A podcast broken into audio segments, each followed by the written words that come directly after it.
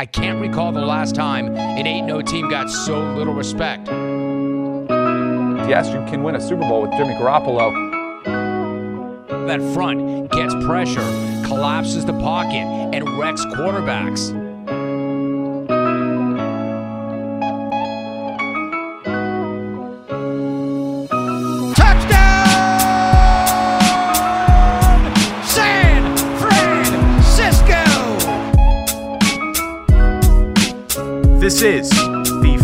Fanatic Podcast with Nick and Marco.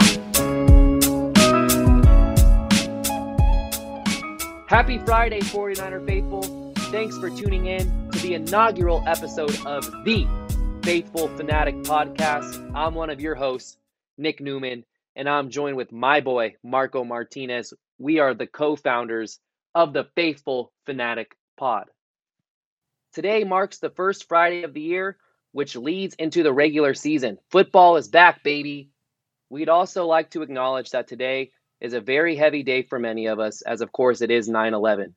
Today marks the 19th year in which there were tragic attacks on U.S. soil.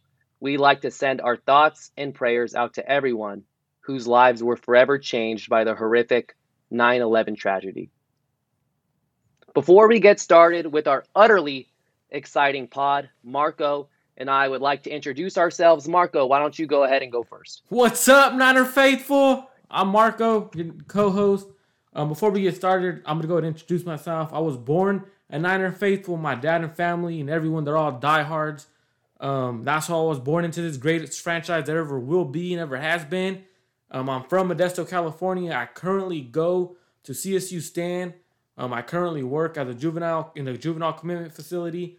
Um, with my degree, I eventually plan on becoming a teacher or a juvenile probation officer. And this season, we finna get number six. One for the thumb, baby. Thank you for sharing, Marco. So, for me personally, the best way for me to describe my 49er fandom is described perfectly in the Faithful to the Bay hype video, which was the video the 49ers marketing team just released, which was voiced over by Keena Turner. And the Faithful to the Bay slogan, at first, I thought it was a subtle jab to the Raiders. Nope, I was wrong. That is as blatant and deliberate as it gets. The Faithful to the Bay, the 49ers are taking over not just our side of the Bay, but the Oakland side as well. Going back to football, my grandpa had season tickets from the team's inaugural season at Kezar in 1946 all the way to the Candlestick era. And Keena Turner, one of the quotes that he had within the Faithful to the Bay hype video is that he said, 49er fandom is passed down from one generation to the next. That's my personal experience, and I'm sure it's an experience I share with many other 49er fans. So, like I said, my grandfather was at a season ticket holder for the team's inaugural season in 1946. He was actually honored at Candlestick and was the faithful fan of the game way back when. One of my mentors, Mike Shumann, actually interviewed him and did a segment on my grandpa's loyalty to the organization back when Shu was the sports anchor for ABC7. And shortly after, a few months after the 49ers lost to the Ravens in the Super Bowl in 2013, my grandpa passed away. Uh, my dad, on the other hand, he also had season tickets. He got his in 1981, right in time when the 49ers established their dominance in the 1980s. He had his seats in section 36 and the same end zone that Dwight Clark made the catch in. And ever since I was about four or five years old, 1999, 2000, ever since those years, my dad took me to every single game at Candlestick. I'm extremely fortunate to have been able to have those experiences, have those memories, because really some of the best memories of my life came from Candlestick Park. I also have a handful of uncles who had season tickets. So home games for me growing up were as much as like a family get together as they were game day. That's when the the truth, four, man. yeah, exactly. So, like I said, a very similar experiences, I'm sure, to some of our listeners. And when the team transitioned to Levi Stadium, the majority of my family didn't go down to Santa Clara. One of my uncles, my uncle Dave, he kept his season tickets going. So we've been going to every single home opener together for the last six years. Of course, we don't have that opportunity this year because of COVID. Um, football aside, a little bit about myself. Born and raised on the Northern Peninsula. I was born in San Mateo, raised in Brisbane. Brisbane's a small city just south of the San Francisco border, about five minutes from Candlestick Park. If you're driving on the 101 freeway, it's the small city up there on the hill. You can't really miss it.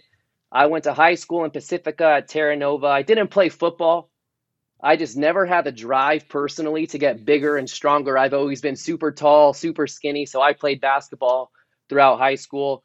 And right now at Terra Nova, I'm the JV head coach. I also for basketball. I also assist on the varsity team. Once I graduated from Terra Nova, I took my academic talents to the College of San Mateo. Then I transferred to San Francisco State. Work wise, I'm a youth worker. I've worked for the YMCA of San Francisco for the last six years, serving their after school departments. I run an after school program at uh, an after school site at the San Francisco Unified School District school site. And then this past March, I was actually furloughed from my job. And right around that same time, I was offered the opportunity to write at Sports Illustrated. I've been writing content for Sports Illustrated for about the last six, seven months now, which is how I got to know Marco.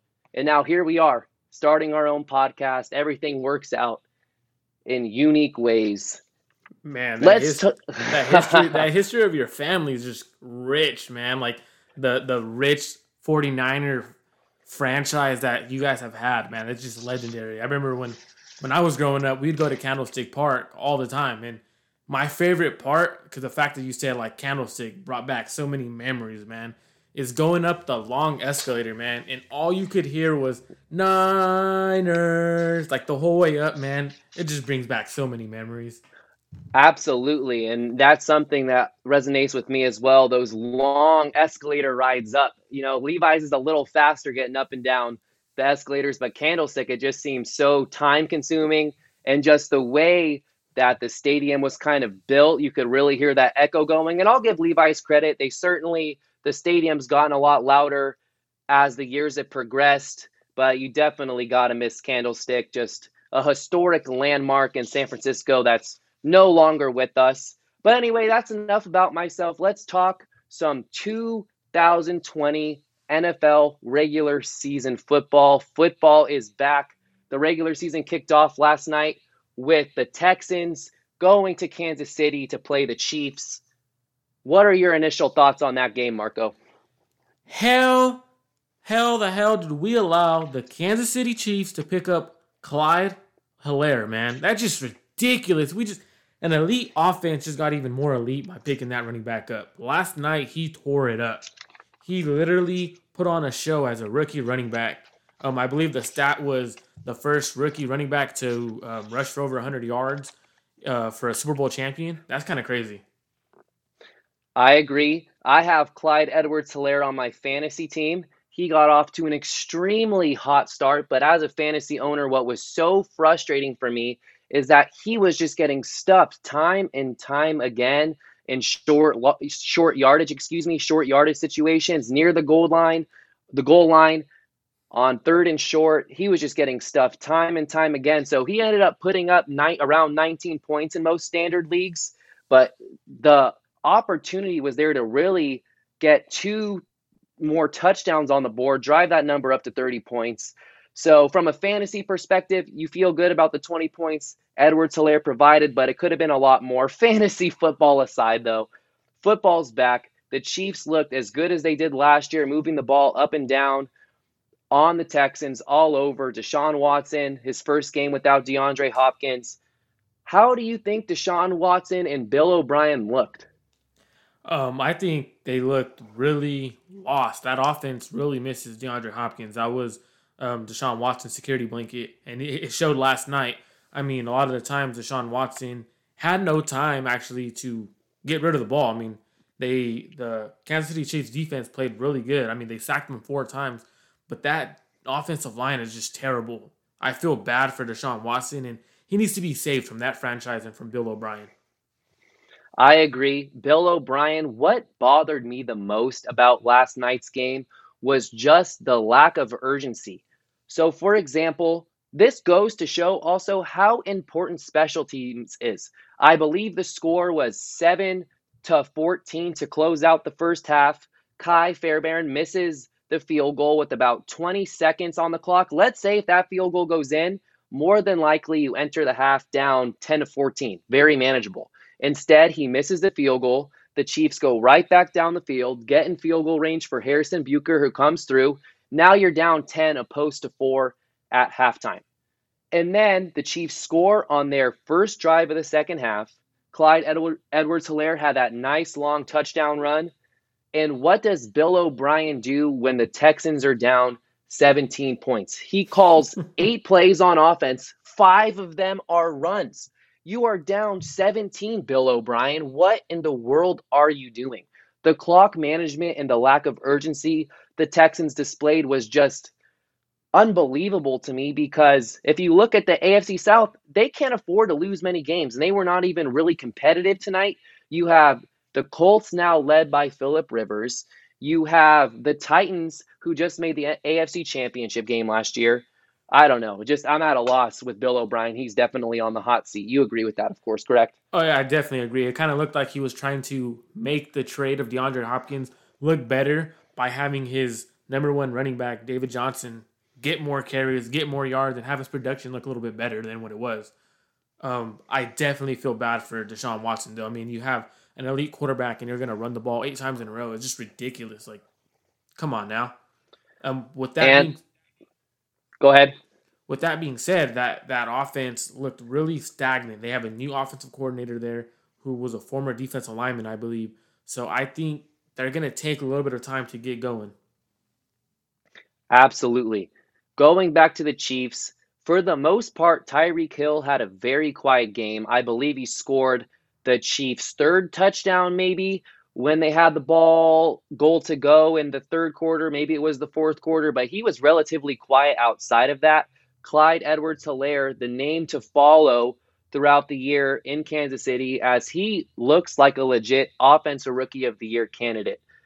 Also, though, going back to Watson, I was a little taken back by his lack of urgency as well. I know it's easy to blame Bill O'Brien because he's made a lot of questionable decisions, both as the de facto GM and as head coach. But to close out the third quarter, the Texans were down 17. When that quarter transitions to the fourth, it's basically a timeout that works in your favor. Deshaun Watson spent a lot of time looking at the play clock and did not even see that the game clock was about to hit zero. It didn't get the snap off, and just the lack of urgency between both O'Brien and Watson was puzzling to me. So the Texans lose the first game of the year by 14, final score 34 to 20. I had the over a 54 and a half. I got the half point hook. Fantasy gambling aside, what were some key stats of last night's game? So last night, Patrick Mahomes went for 211, three touchdowns, one to the second best tight end of the NFL, Travis Kelce. You just had to throw that in there. He's the second best. tight end the Second best. Second best, you know what I mean? Um, Ed- Edwards Helaire, he rushed for 140 and a touchdown. The Chiefs defense dominated Texans offense with four sacks and interception and a blowout over the Houston Texans. Deshaun Watson had only 253 yards with one touchdown, a rushing inter- a rushing touchdown. He also had a costly interception, and they just didn't look in sync. With that all being at all. with that all being said, the last night's game, Thursday night game, wrapped up. We have a full slate of Sunday NFL games to focus on. Most importantly, let's talk about the NFC West, starting with our 49ers and Cardinals matchup. So, looking at the 49ers, the team released the unofficial depth chart earlier this week. Do you have anything in particular that surprised you? Um, yeah, I actually do. It kind of surprised me that they had the or in right there for the right guard battle between Brunskill and Compton, and they also had the or right there for the opposite cornerback, uh, starting cornerback position opposite of Uncle Sherm. I mean, that's kind of interesting. Is there really an or? I don't think Compton should be playing at all. Like, not even in an emergency. I mean, I would rather have Justin Skule or McKivitz playing over Compton. He did not look good in training camp. You cannot have someone in there when your season is Super Bowl or pretty much bust. I mean, you have this is the time to go out and win the Super Bowl this year. And also having Moseley or Spoon, that's a little iffy. So, I've heard a lot throughout training camp that Compton was horrific and that if McKivitz was not a rookie, he'd be handed the job already, that he'd be announced as the starter. So, of course, Brunskill the plan for him was to compete for that right guard job. Then you have Ben Garland get hurt, and his status is still up in the air for Sunday. It's looking a little better that he will play. So we'll see what happens at right guard. I thought Brunskill played well and is pretty versatile. I'd prefer him there. I also wouldn't mind seeing McKivitz, but please do not start Tom Compton. We'll see what the team decides to do. As for Sherman and Witherspoon, I think we both can agree that based on the 2019 tape, what we've seen on the field is that Moseley is the better player. And I have a conspiracy behind Ahkello Witherspoon as to why the team is doing everything in their power to make him a starter. And it's that Richard Sherman's a free agent next year. And if you look at the 49ers' other free agents, they have Trent Williams, Kyle Juszczyk, K'Waun Williams, Jaquiski Tartt, Kendrick Bourne. The list goes on and on and on regarding the 49ers free agents next year. And I think we might be looking at Richard Sherman's last year as a San Francisco 49er. John Lynch said that the team was anticipating the cap to be in the 215 to 200 million dollar range. And now with the loss of revenue, that cap number might drop down to as low as 175 million. So Ahkello Witherspoon, they drafted him three, four years ago in the third round. He's long, he's lanky, he's quick, he's athletic. He has the physical, what you're looking for physically from a number one corner in the Seattle scheme defense. And I think they're really, really, really trying to build up his confidence so he can potentially be the team's number one corner down the road, which is why they're leaving the competition open because Moseley's clearly the better player. He came in and saved Witherspoon's Witherspoon's butt a couple times last year, week 17 against Seattle, in the divisional round against the Vikings. So that's why I think they have that or there between Moseley and Witherspoon because they're trying to give him the confidence and make him feel like he's worthy of that spot. Something that was surprising to me, I don't know if you've seen this or not, Marco, was, or not necessarily surprising, but definitely caught my attention, is that Brandon Aiyuk is listed as the fifth wide receiver on the depth chart, and Javon Kinlaw is listed as the backup to Solomon Thomas and DJ Jones. Good old Solly. What do you make of that, Marco? Um, what I make up of that is you don't really want to rush your first round picks in um, into the fire right away. Um, Javon Kinlaw, he's should be in on first and second down. Um, if you put him in to start right away, he's gonna put that mindset mentality that I must be as good as DeForest Buckner, who I'm pretty much replacing. So you're putting a lot of pressure on a young Ricky's back. Rather than if he's coming in after Solomon Thomas or after whoever they have playing, he could kind of okay ease his way into the season and then start developing that confidence during regular season. Um, same thing with Brandon Aiyuk. I mean, I do think Brandon Aiyuk will be starting. I don't think the official, the unofficial depth chart has anything to do with that. I mean, he was Jimmy G's security blanket during training camp. So that one is a little more confusing to me. I thought he would be at least be the one, two, or three receiver on the team. But like I said, you also for Brandon Aiyuk, he just got in. He was coming off an injury, so you kind of just push him to the back of the depth chart for now and kind of ease his way in.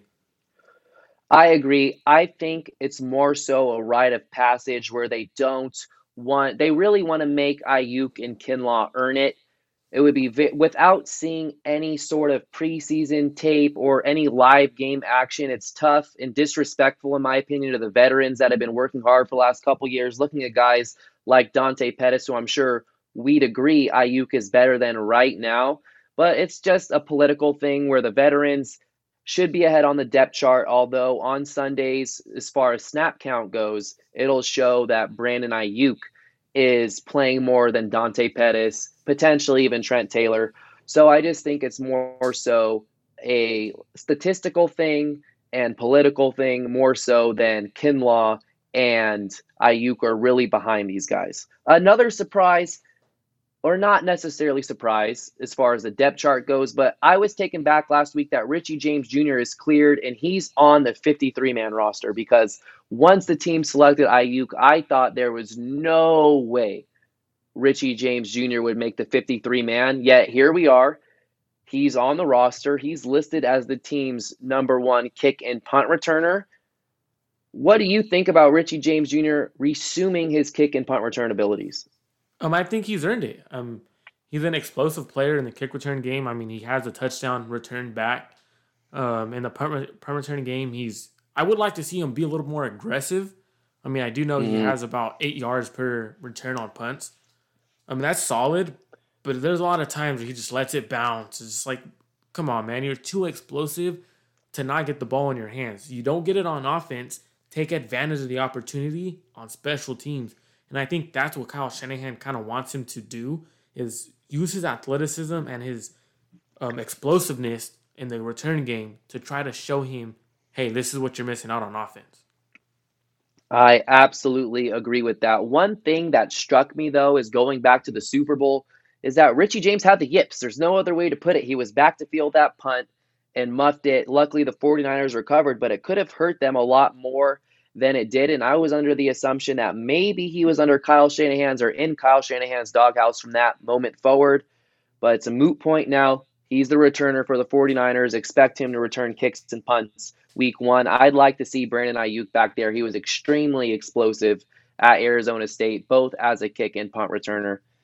So those were some prizes and things that caught my eye in regards to the unofficial depth chart that was released on the team's website. The team also announced captains, excuse me, they announced captains this past week. So in 2000, the your 2020 team captains, you have Jimmy Garoppolo, George Kittle, Trent Williams, Mike McGlinchey, Arik Armstead, Richard Sherman, and Fred Warner. Whereas in 2019, there was Garoppolo, Kittle, Staley, Buckner, and Sherman. Any thoughts in regards to team captains? Any surprises? Things that stand out for you? The one that stood out for me was uh, Mike McGlinchey. I like that. I like that he's earned the, the respect of the locker room and he's taken that role that Joe Staley left. I mean, him and Joe Staley were best buds. When you see them together, they're always laughing, hugging, messing around yep. together. So that's a cool thing to see that Mike McGlinchey learned a lot from Joe Staley in his two years with him. And he's using that and becoming a leader to the offensive line. I also like seeing um, Trent Williams be a captain. Um, that shows that he's earned the locker room's respect, but I think it has a little bit more to do than earning the locker room respect. I think Kyle Shanahan and John Lynch wanted him to be a team captain because when it comes down to re-signing him, he's gonna like it more that he was a captain. He was this. he'll feel he'll feel valued. Exactly, he'll feel that value um, I would love to eventually see Nick Bosa be a captain. I mean, but you have mm-hmm. to earn it. You can't just be handed out captain awards. So that's I do like how they didn't just hand it over to Nick Bosa after DeForest Buckner left.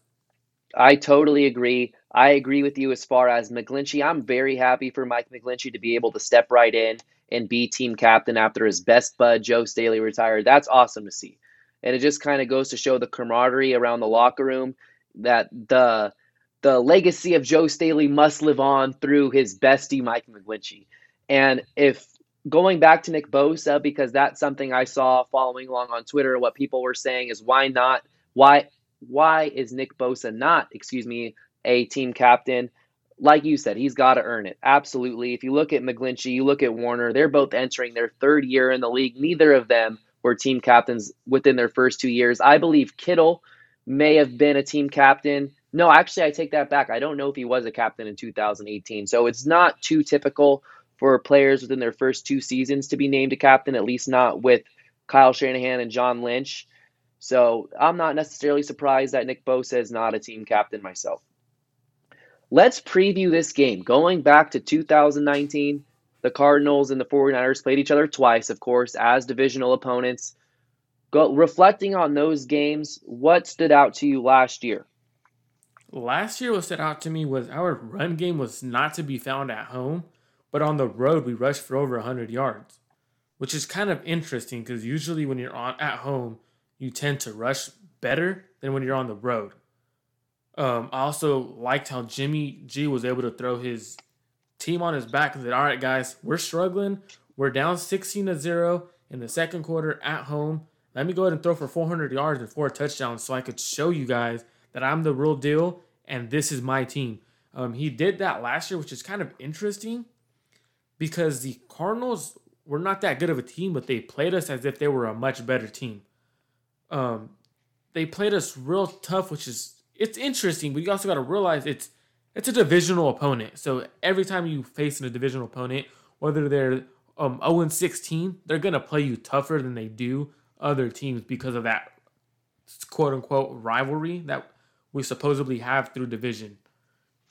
Um, I did I did see the 49ers struggle at um, at home, not so much on the road, which is a little weird.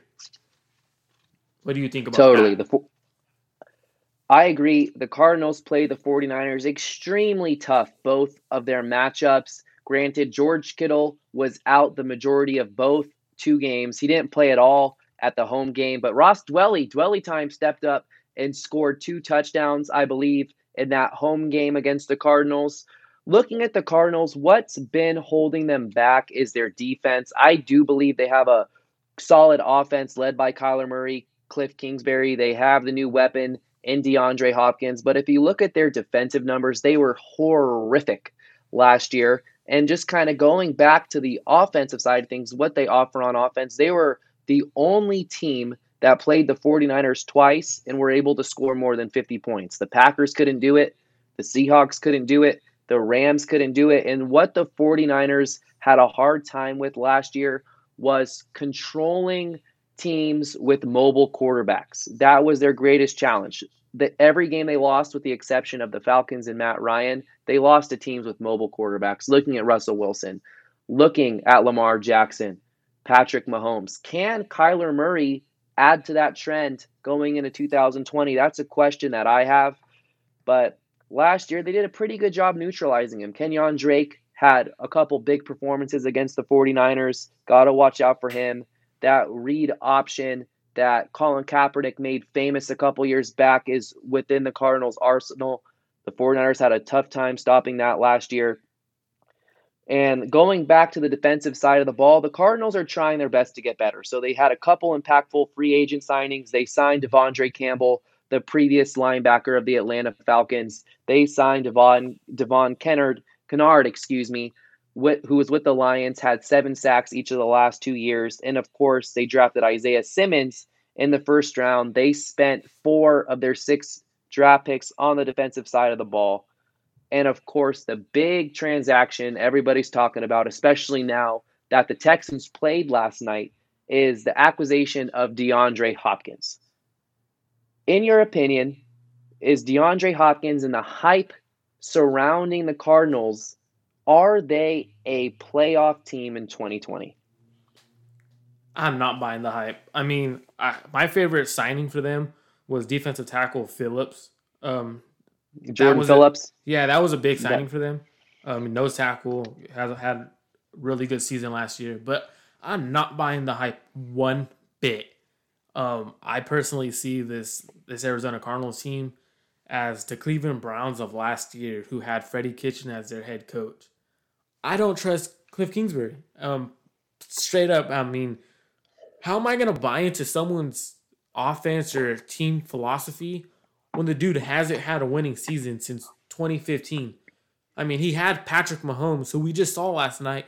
He's the greatest quarterback in the league right now at the moment. So to round it out, I just think they missed the playoffs this year. I think they cracked the playoffs next year with the development of Kyler Murray, their defense getting better. But I think they have a different coach next year that leads them to the playoffs. So you think this is Kingsbury's final year?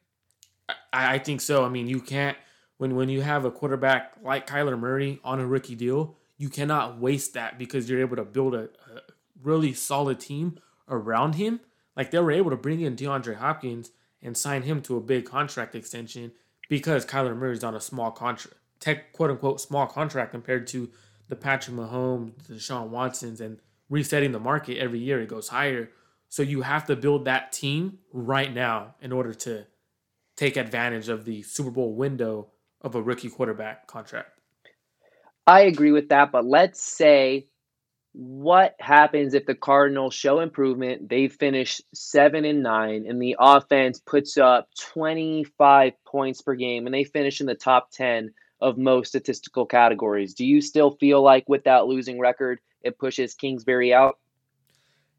I mean, if you see them go, like you said, seven and nine, I think they, they keep Cliff um, for one more year. But me personally, I would bring someone else in. I would go try to poach one of Kyle Shanahan's coaches. I mean, I would go look if I was them and you really wanted to to be the dominant offense. Every team's trying to go for their own Kyle Shanahan, and they went with Cliff Kingsbury, and he's the Walmart version of Kyle Shanahan. I mean, if you squint your, if you squint your eyes hard enough, you see Kyle Shanahan if you're drunk. To be honest with you, Yeah. so I just don't buy the Cliff Kingsbury hype. I I like it. I like it. And wasn't it during the NFL draft they had Kingsbury flexing with his big old mansion in Arizona? Wasn't do you remember that when they were showing all the head coaches in their draft areas because they don't have their normal war rooms? I think they showed Shanahan in his little office. Vic, McVay had his thing going on. Then you see Cliff. I believe it was Cliff. I could be wrong, but I'm about 95% sure he was all sprawled out in Arizona with his big pool and water fountain in the back. So we'll see what happens with Cliff. He's living his best life, that's for sure. And he's got his guy in Kyler Murray. I agree with you. I think the Cardinals are a ways away from the playoffs. I'm not buying all the hype this year, though I do think they'll be vastly improved. Not enough, though, defensively to make the playoffs. I believe they're a year away. They don't have, outside of Chandler Jones, they don't have the weapons on defense, the game changers on defense. We'll see what Isaiah Simmons does. Peterson's a little bit over the hill. Looking at that defense, it's it is going to be what holds them back. So I say no go for the Cardinals as a playoff team in 2020. Yeah, Matchup wise, go you go were, ahead. You, you you were right about um, Cliff Kingsbury um, with the big mansion and everything. It was Cliff Yeah. actually. He had his No, feet yep. sprawled out like he already had won everything. Like oh, I've made it in Yeah. life. And then you look at Kyle Shanahan, who looked like he hadn't shaved in four years, in a small room. Like he was actually grinding. Like what actually what a head coach was supposed to look like. Like for example, Yep. Bill Belichick was at his little di- dinner table with his dog, casually drafting. But instead, Cliff Kingsbury was dressed extremely nice in his big mansion, like he's already Yep. doing something. And that's Yeah, he's got a lot- Cliff. he's got a lot, a lot to prove in this league, and hopefully he's able to prove it soon. Because, like you said, he might find his way out the door sooner rather than later if he can start turning around this Cardinals team. Matchup wise, what are you looking forward to most? I'm most looking forward to uh, Kittle versus Isaiah Simmons, or if they have Budda Baker there. Um, Isaiah Simmons came out and said, "I'm built to stop George Kittle." Like, calm down, son. You'll be lucky Yeah. if George Kittle lets you hold his jockstrap. Calm down. All right. Let's be honest. No one's able to stop George Kittle, and his safety, Budda Baker, should be telling him, "Hey, do not get under George Kittle's skin because what you're gonna do is you're gonna get stiff armed and you're gonna get dragged into the end zone like I did last year. I cannot stop him. I, I would recommend you to not talk smack because Kittle is the real deal. That's a great matchup to keep your eye on. For me, not necessarily matchup wise, but in general, what I'm looking forward to most, and it's not in relation to the 49ers, but I'm interested to see the product the Cardinals put on the field. Are the Cardinals going to even remotely live up to the hype that they produced and generated over the course of the offseason? What is DeAndre Hopkins going to look like in a Cardinals uniform? How are they going to utilize him in week one? Is Kyler Murray going to take Lamar Jackson type strides year two? I believe we'll be able to kind of see that relatively quick. So I'm interested to see what Cardinals team we're going to see on Sunday. You also, when we were talking last night or a couple nights ago, you brought up a little tidbit from this game is the Jimmy Ward and DeAndre Hopkins round two. A couple years ago, the 49ers and Texans had a joint training camp session, and Hopkins and Ward, they exchanged blows. Remember that? Yeah, it's gonna be a fun match. I- Like whether if Jimmy Ward gets matched up on DeAndre Hopkins man to man, or if he goes over the top and Jimmy Ward is there to break up a pass, that's gonna be good because I hope Jimmy Ward starts to chirp and gets under Hopkins' skin.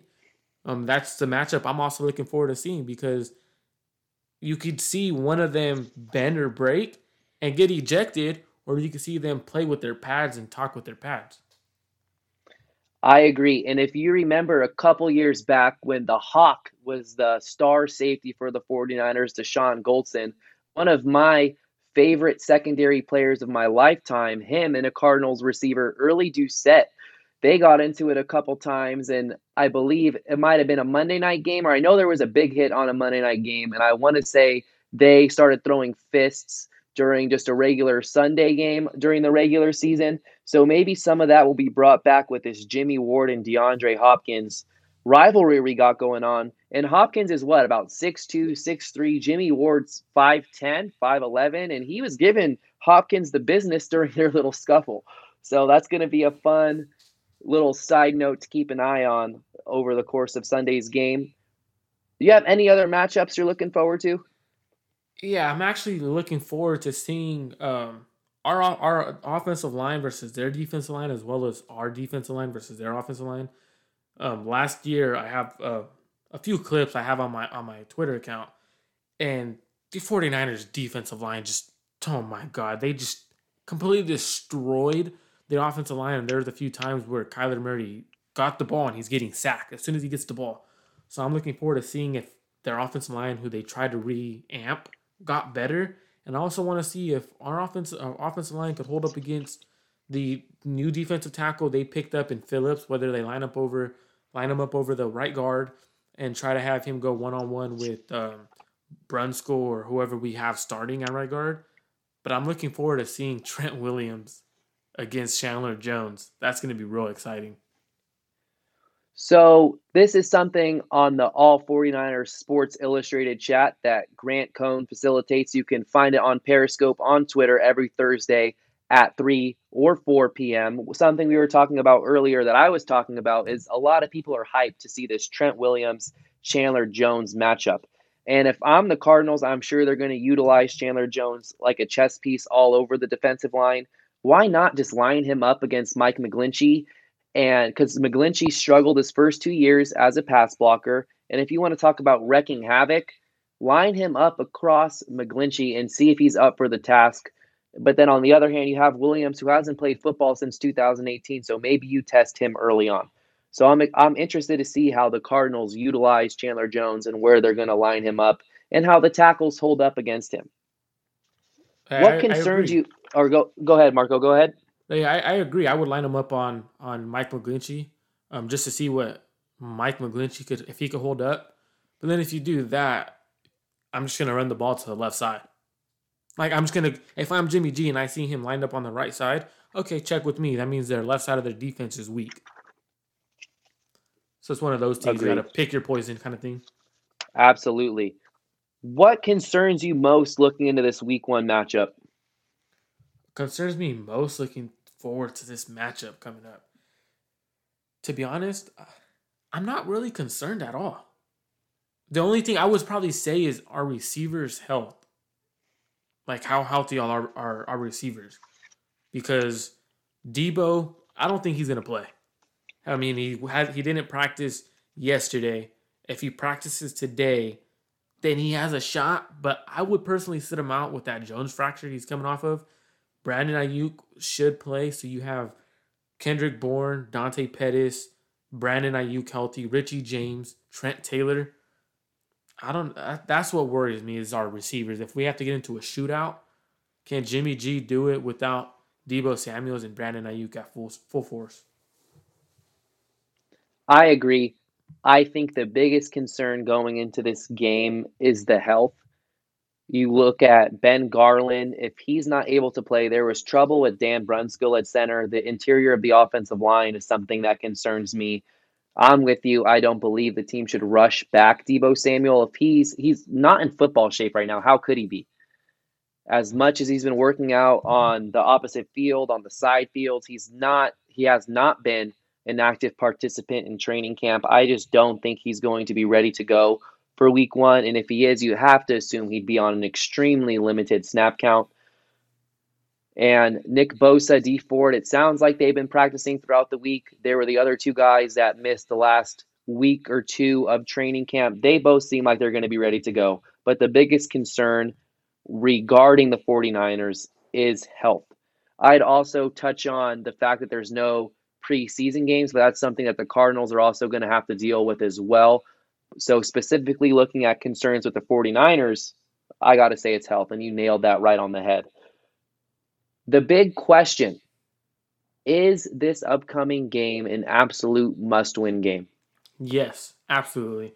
I mean, you hate to say that the week one is a, a must win game because it's the first week of the season. I mean, you have 15 other games to to make the playoffs.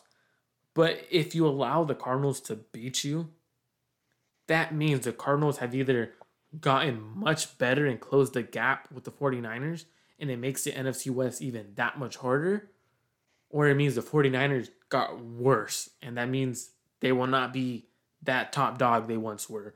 So I do think this is a must win game for them to come out and just completely dominate the game. I mean, everyone keeps hyping up the Cardinals. You know, just shut everyone up and punch the Cardinals in the mouth from the get go and don't let them be in this game at all.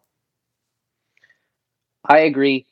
I don't necessarily think it needs to be a face pounding. They don't need to obliterate the Cardinals week one. I'll take a win because on the other side of that, if you don't win the game, the immediate conversation and discussion of are they suffering a Super Bowl hangover is going to come up and come into play. And it's going to be a valid conversation to have. So this is absolutely a must win. I don't care how they win it, as long as they win it, because if you look at weeks two and week three, you have the Jets and you have the Giants. So you like your chances in those games. But the reason why this week one game is so important is it's a divisional matchup. You better your chances of winning the division with a win and significantly worsen them if you lose. And of course, with the new playoff seating, every single regular season game means more now than ever. If you cannot take care of business week one and you lose, it hurts your chances of earning that top spot, the number one seed in the NFC, which makes the road to the Super Bowl that much more challenging. And this is a team with Super Bowl expectations. Kyle Shanahan has already said we expect to get right back to the Super Bowl. That's the goal. So every regular season loss hurts the 49ers' chances of accomplishing that. So this is absolutely a must win game. Don't care how they do it. They just need to walk away Sunday with a W. So in order to get that win, what are some keys to the game? What do they need to do? Um, rush the ball early and often effectively. Get Raheem Mostert the ball early and often. Um, get the run game going quick. You keep the offense from the Arizona Cardinals and Kyler Murray off the field. And just get in and out. Get a win and get out. That's how I see this game because when you play with division against division rivals who if you they start to stick around throughout the third fourth quarter that's when they that's when they come out and beat you by a mistake late in the fourth quarter late in the third quarter that they capitalize on so i think they should get the ball to Raheem Mostert early and often behind Trent Williams, Laken Tomlinson, and George Kittle on the left side, and let them just go, go for 150 yards. Absolutely. For me, I want to see the defense force Kyler Murray into some turnovers. Last year, throughout the entire season, Murray only had 14 turnovers. He had 12 interceptions to two fumbles lost, I believe. And none of those turnovers came against the 49ers. Murray did what he had to do to keep the Cardinals in the game. He didn't do enough to take them over the top and win the game, but he did enough to keep them competitive. And like you're talking about with this blowout win, just putting the Cardinals away early, get it over with. If they can do that, great. And if they do do that, it's going to be because they generated some turnovers, which is not what they did last year, which is why the two games that they played were so close. So for me, a key I have is getting Kyler Murray's head early, hit him, force him into some turnovers, make him make a few bad decisions, get him rattled. He's a young, inexperienced quarterback. So the more turnovers they generate, the better position they'll be in to close out the game, get up early, and walk away from week one 1 and 0. Absolutely. Looking, yep. Looking at the lines for Sunday, the 49ers are currently seven point favorites. Do you like their chances covering that seven points? Oh yeah, I, I think I think they win by um, I think they win by ten. by 10. That's Yeah. a big one. Double digit. Anytime you can beat a divisional team and a divisional opponent by double digits, you're certainly doing the work that needs to be done. This line opened up close to double digits. And way back when, when the lines first came out, I was like, that's way too many points to be giving up in a divisional game. But now that it's at seven, I do think the 49ers will cover that. I would not be surprised if it's right around seven. It might be a push. But I do think the Cardinals might score a late touchdown to get it back close to seven around there. Uh, It's going to be a close game, I think. And then the over under is 48. How are you feeling about that? Are we going over or under? I'm going under 48. I think it's going to be a, a lower scoring game. 48 is pretty high. Totally. So last year, like I talked about earlier, the Cardinals were one, the only team that played the 49ers twice that were able to score more than 50 points. They averaged about 25 and a half points each time they played the 49ers. I think we're going to see some bad tackling, some sloppy tackling. One thing that surprised me in last night's game with the Chiefs and Texans is that it was relatively clean. There weren't too many pe- penalties, there was not too many stoppages. So if you get a clean game like that from the Cardinals and the 49ers, I like the over just based on the Cardinals defense is not good. The 49ers offense is good. They finished very high in most statistical categories last year. And the Cardinals, with their more mobile quarterback in Kyler Murray, they can put up points. So I'm going to take the over and I'm going to take the 49ers to cover the seven point spread, but very closely.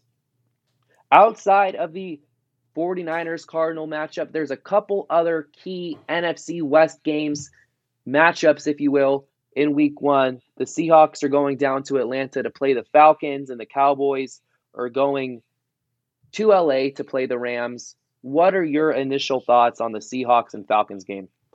The Seahawks and Falcons game, um, like same thing with the Cardinals. The Seattle Seahawks are being hyped because they picked up Jamal Adams. They also have an, an elite quarterback in Russell Wilson. But when you're going across the country into a different time zone, it's a lot harder than it is to play in your local time zone. So I think they're gonna come out with a loss. The Falcons have their offense is stacked. I mean, even if Todd Gurley isn't the Todd Gurley he once was, they have Julio Jones, Calvin Ridley, they have Matt Ryan. Last year their offense was really solid. Their defense picked up Dante Fowler. They picked up um, a corner, AJ Terrell. They have Isaiah Oliver on the other end. That that team's pretty solid. I think they they beat the Seattle Seahawks. I got to disagree with you. I believe the Seahawks are going to win in Atlanta. Going back to last year, they matchup wise, number wise, they were fairly even. They both had solid offenses. Defense, on the other hand, not so much. Looking at the Seahawks, they had a great ground game, finished in the middle of the pack as far as their pass attack goes. The Falcons, on the other hand, had an explosive pa- passing game.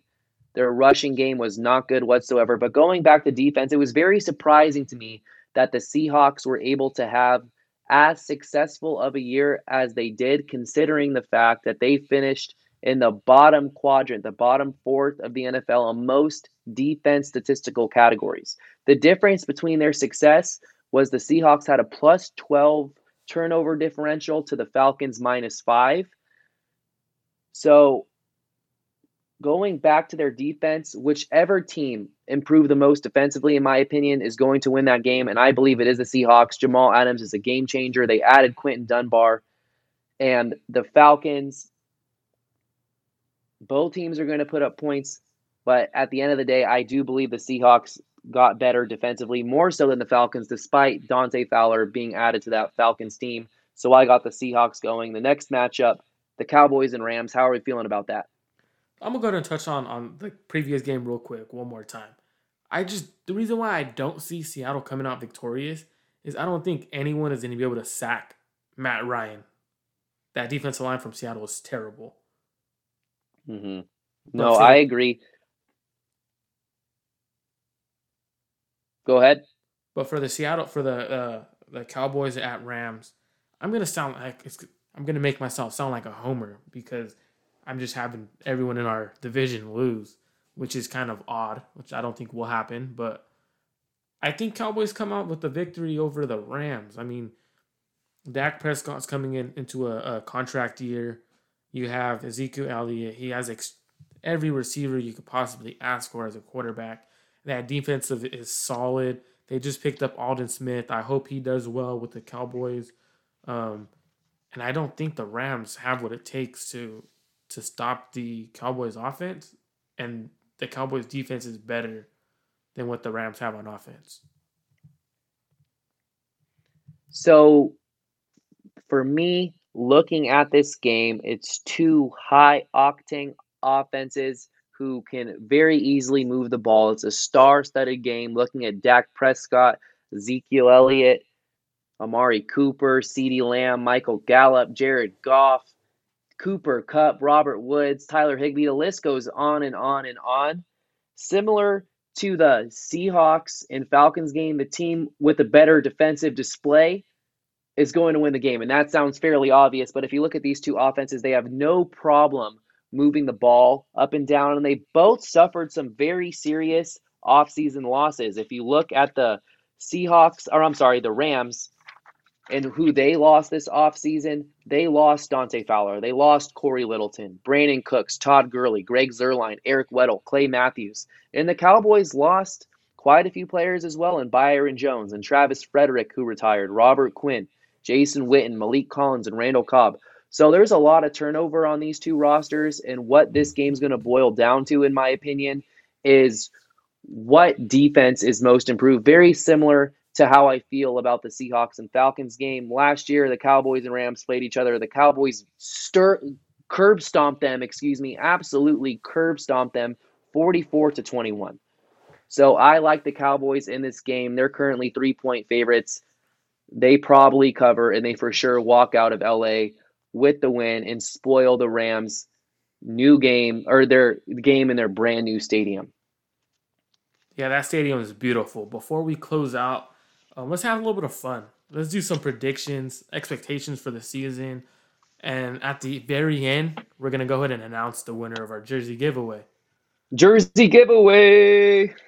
So for the prediction for this season, who do you team who do you think leads the team in uh, passing yards and and touchdowns? Oh, we're going. So I the question is Garoppolo, how many passing yards and how many touchdowns is he going to throw? Right? Yeah, yeah. Or do you think Nick Mullens? I'm I'm just messing with you, man. no, that's fair. I mean, that's fair given Garoppolo's 2018 concerns. You know, no one. We hopefully we don't have to see Nick Mullens this year. COVID, But- you never know. That's, I'm just messing I mean, around. yeah. you never know, No, but You that's a great point. You never know, and that's why CJ Beathard is on the roster still because of COVID. Because I we're all in agreement that he on a normal year probably would have gotten cut. So Garoppolo, I have Garoppolo throwing for four thousand yards and thirty three touchdowns. How about yourself? I, I'm actually really similar stats, but I have him throwing for actually 4,200 or in that range. I mean, I have him throwing for also 33, but I think he, depending on if Aiyuk and Deebo are fully healthy week one, it's going to alter his stats. If he has Aiyuk all season and Deebo all season, he'll hit 34, 35 touchdowns. Agreed. Rushing yards. Who do you got? I got um, Raheem Mostert rushing for the most yards on the team. With how many? Ooh, I think he breaks a thousand yards if he's the lead back and stays healthy. And I think we're gonna have an elite offense, and our offense is gonna be the best offense because Kyle Shanahan is pissed off. So I think he rushes for thousand fifty. I have Mostert as well, but I have him putting up 1,200 rushing yards this year. Receptions and receiving yards. First, let's start off with receptions. Who do you got?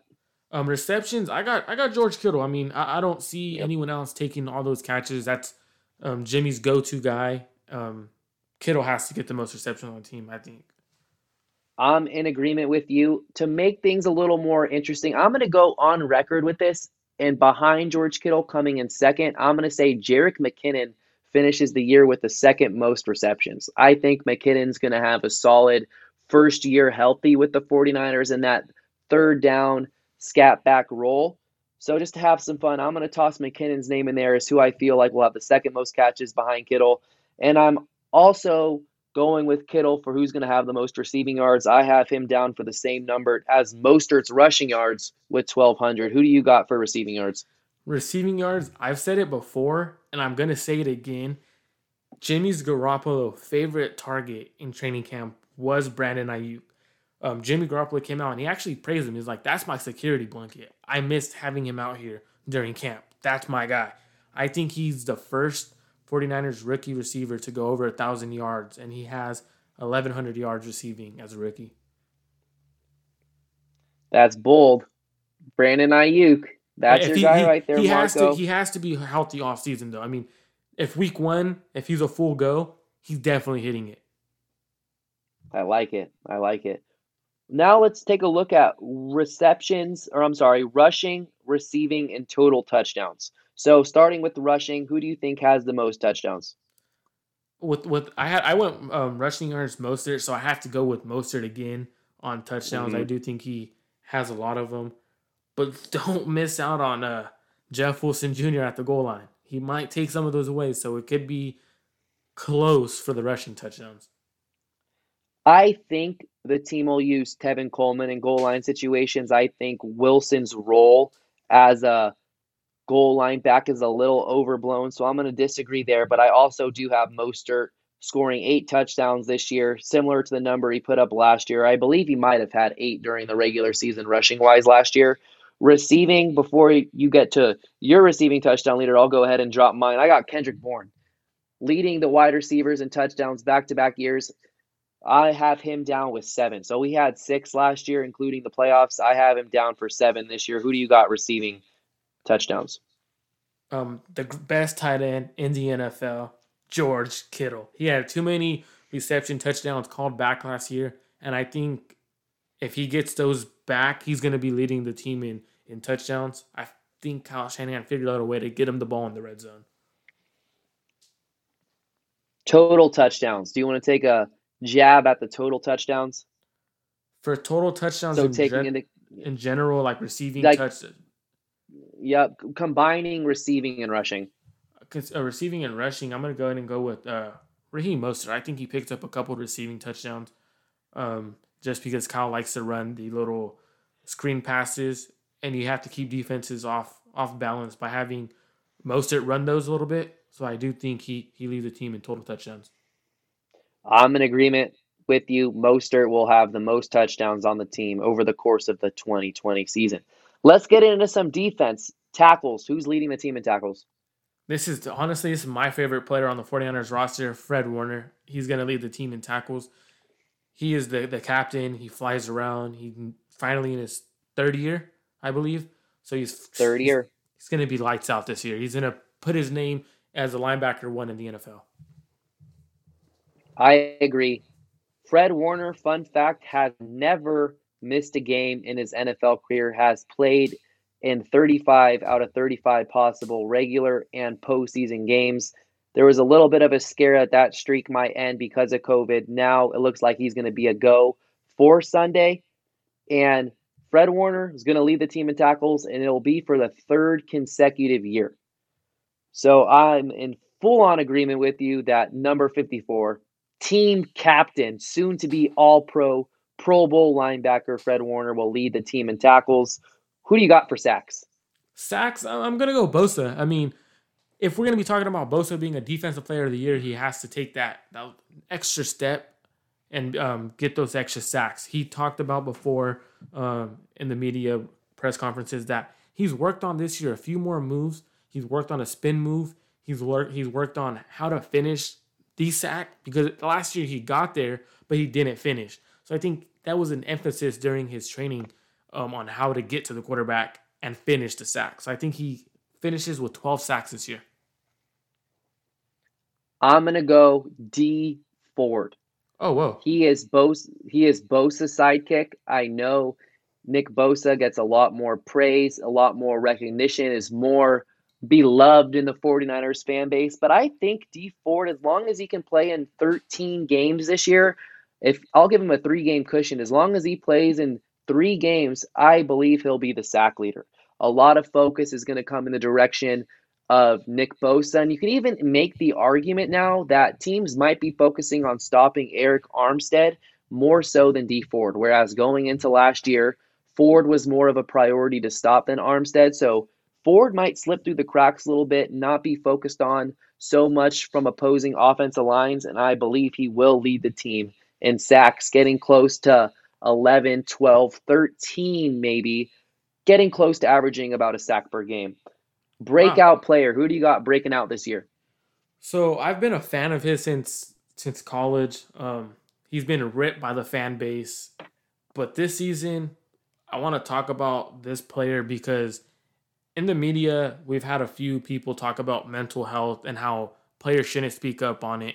Dak Prescott just came out and Solomon Thomas, who my breakout player has talked about, I think it's important. I think Solomon Thomas was out of playing out of position. His um, loss of his sister all had a lot of, of effects on him and wasn't able to be the player he was.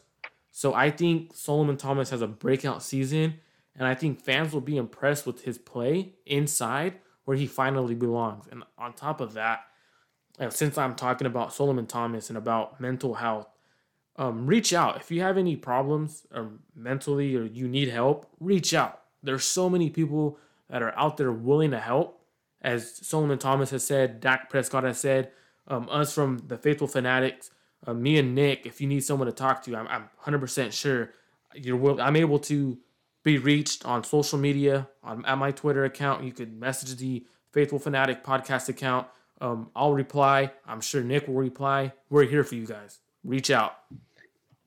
Absolutely. Just to piggyback off of that, often in sports, it's very easy to forget the human element. And I wrote a piece on Dante Pettis a couple months back. It was titled, Can Catman Escape the Doghouse? A Dante Pettis Theory.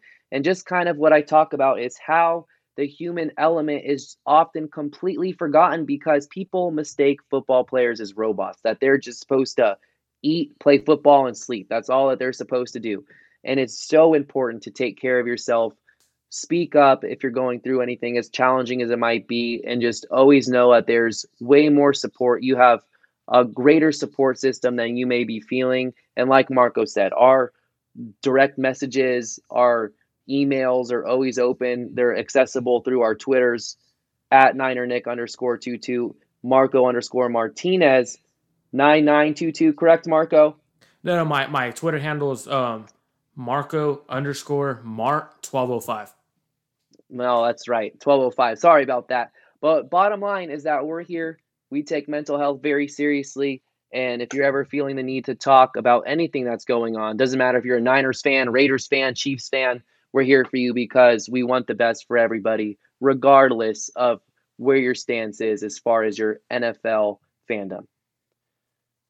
Back now, to my breakout player, someone I have breaking out this year is Kendrick Bourne. Kendrick Bourne really established himself as a solid number three receiver last year, and I believe he's going to have even more opportunities this year. And I expect him to meet those extra opportunities with production.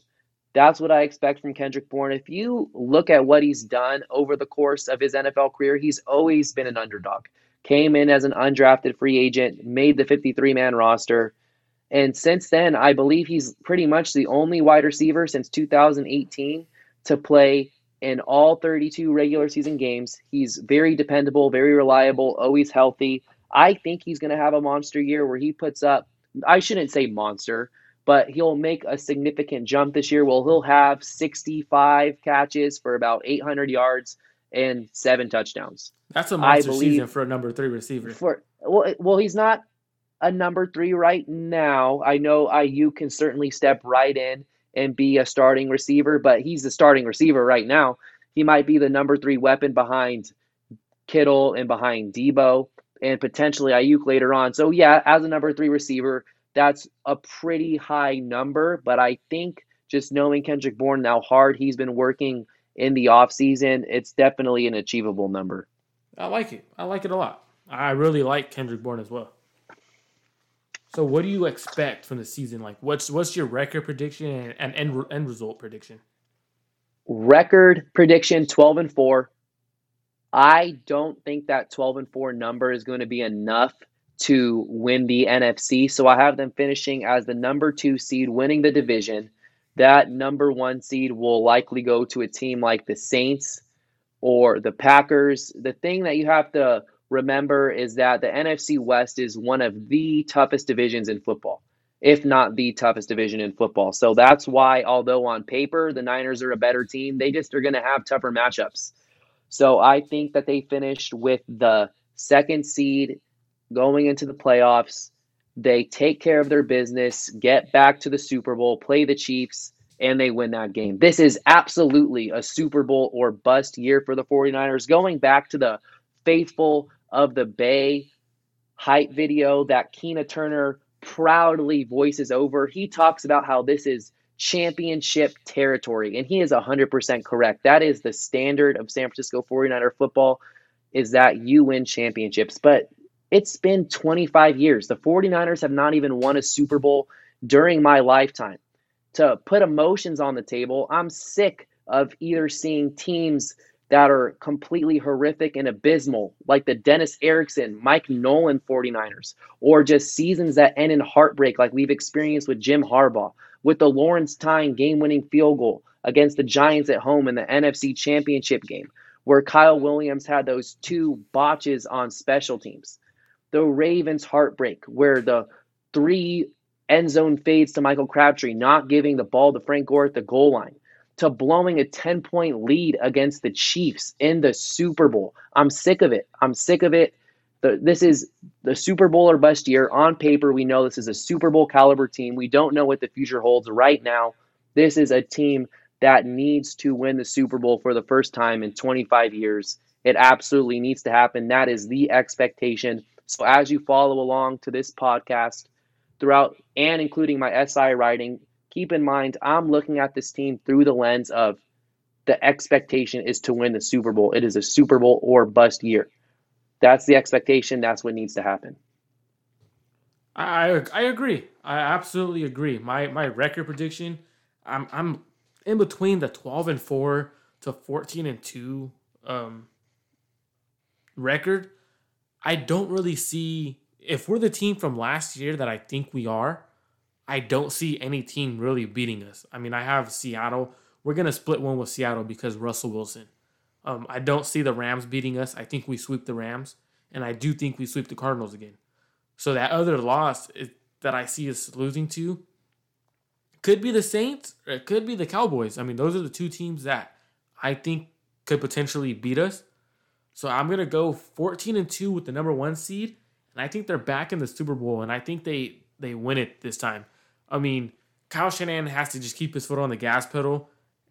And the thing I the reason why I do think he keeps his foot on the gas pedal this time is because he asked Raheem Mostert, Raheem, how's this team feeling right now?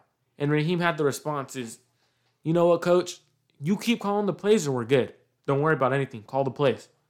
So for me, that's giving Kyle Shanahan the confident, like, hey, we believe in you as long as you do you call the offense and have us be as explosive as possible, and we will get back and win a Super Bowl, coach. Let's get it done.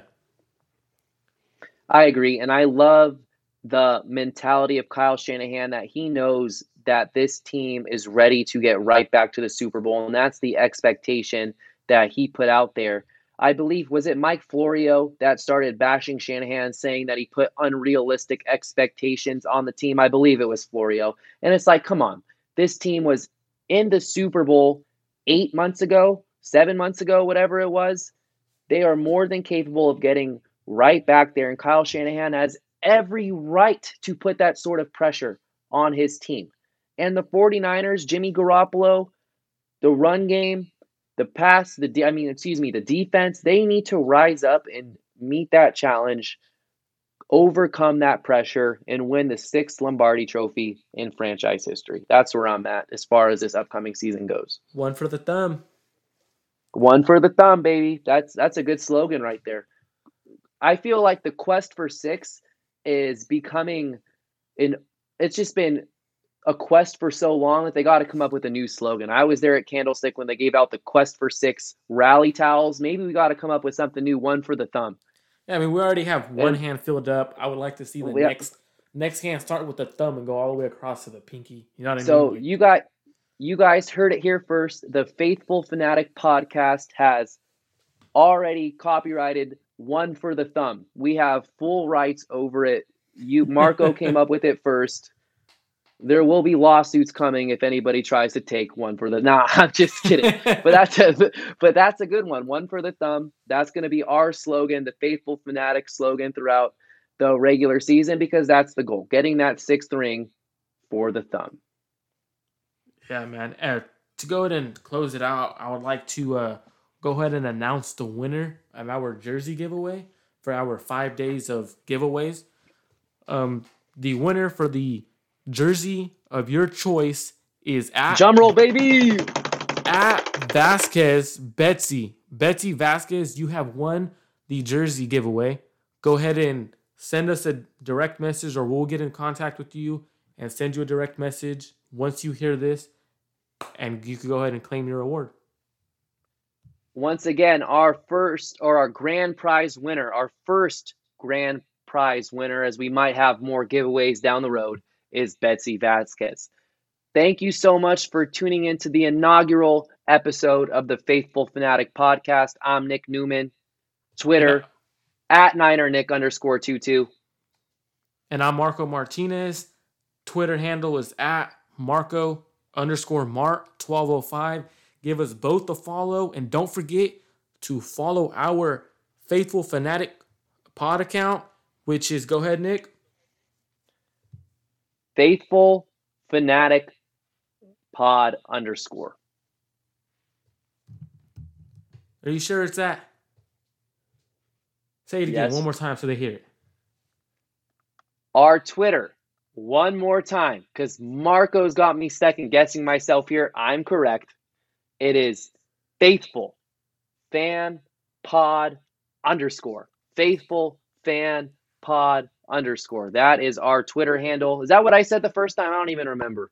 Now you said fanatic, but everyone knew what Oh, you're meaning. But well, I you know, wanted you to well, say you know what? Let me let me explain this because Faithful Fanatic Pod, very specifically, Twitter is very specific about their handle requirements. It has to be under 14 or 15 characters. So we couldn't get that Faithful Fan Pod handle or the Faithful Fanatic. And you know what? What bothers me even more is that there's a Twitter user with the at handle Faithful Fanatic that's been inactive since 2010. Like at some point, you got to hand over the rights to your handle to a good cause like the Faithful Fanatic podcast. Thank you again so much for tuning in to our first episode. We'll have another episode ready to go Monday morning. Nick and Marco are out.